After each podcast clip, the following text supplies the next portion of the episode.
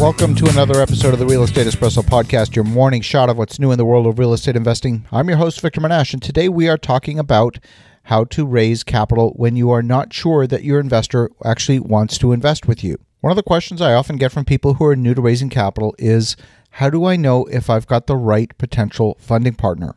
They seem to have all the right things. They're sitting on a lot of money. They're searching for the right investment vehicle for, for that money. Doesn't help them to keep that money sitting in the bank. And I, as the entrepreneur, feel that I have something that is absolutely perfect for them.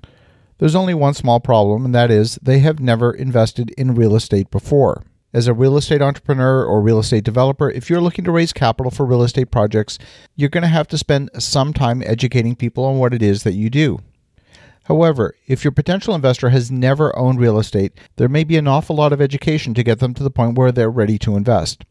And quite frankly, I don't want to force anybody to do anything that they're not already convinced to do themselves. If you're dealing with an investor who has maybe invested their entire life in mutual funds, or maybe they have their money in guaranteed investment certificates and they've never owned investment property, you're going to take them 180 degrees from their current investment philosophy by investing in real estate.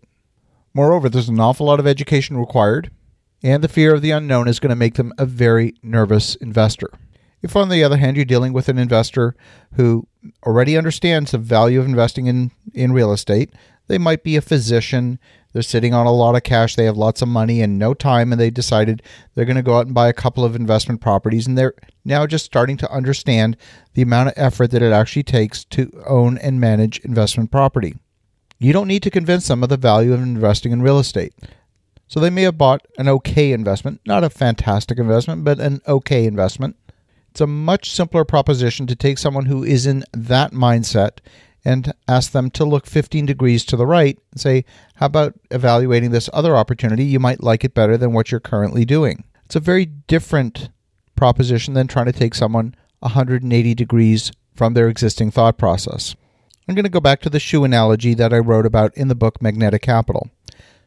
Imagine for a moment that you walked into a shoe store and you saw the most beautiful pair of shoes. It's like the dream pair of shoes that you've always wanted. And oh my gosh, it's your lucky day, they're on sale. But you try them on, and if they don't fit, you're not a buyer. It doesn't matter how beautiful they are or how deeply discounted they are. If they don't fit, you're not a buyer. If you're able to think of real estate investing in exactly the same way as trying on a pair of shoes, now you really understand how perfect the fit must be. If there's any element of it that feels forced, don't do it. Don't take their money if you're the entrepreneur. And if you're the investor, if there's any part that feels forced, don't do it. Now, if you're the investor and you have a few questions, that's perfectly fine and it's perfectly fair to have those questions answered. But if you try on the pair of shoes and they kind of sort of fit and you know that if, if you walk in them for an hour, your feet are going to hurt, don't do it. You really want that investment to be as frictionless as possible. As a reminder, I want you to think about the five principles of raising capital. If you haven't purchased my book, Magnetic Capital, you may want to consider buying it. And I'm not saying this to plug my book. I've received feedback over and over again from countless readers who've told me how much it has helped them in the field of raising capital.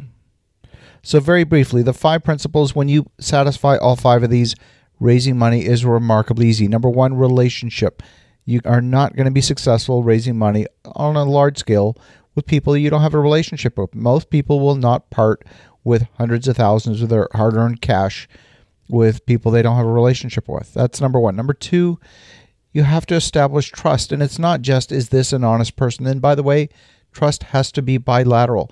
You need to trust your funding partner just as much as they need to trust you.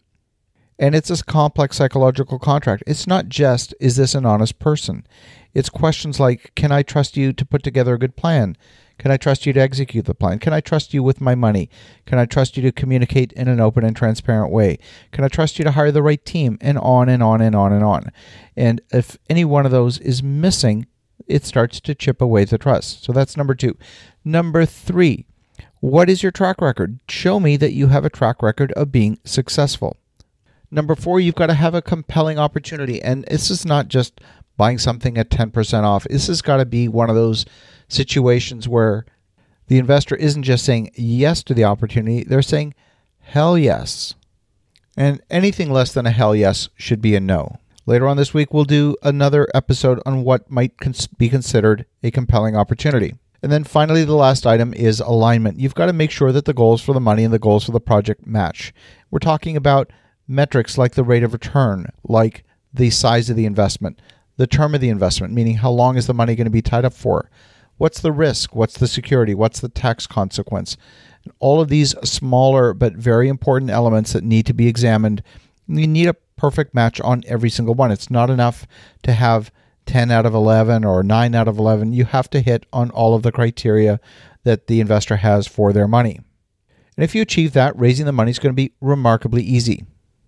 And part of qualifying whether a potential investor is a good candidate for whatever it is that you have, determining whether they have experience in a similar asset class. If they don't, it may not be for them, or it may take too long for you to educate them and for you to determine that it is actually a good fit for them.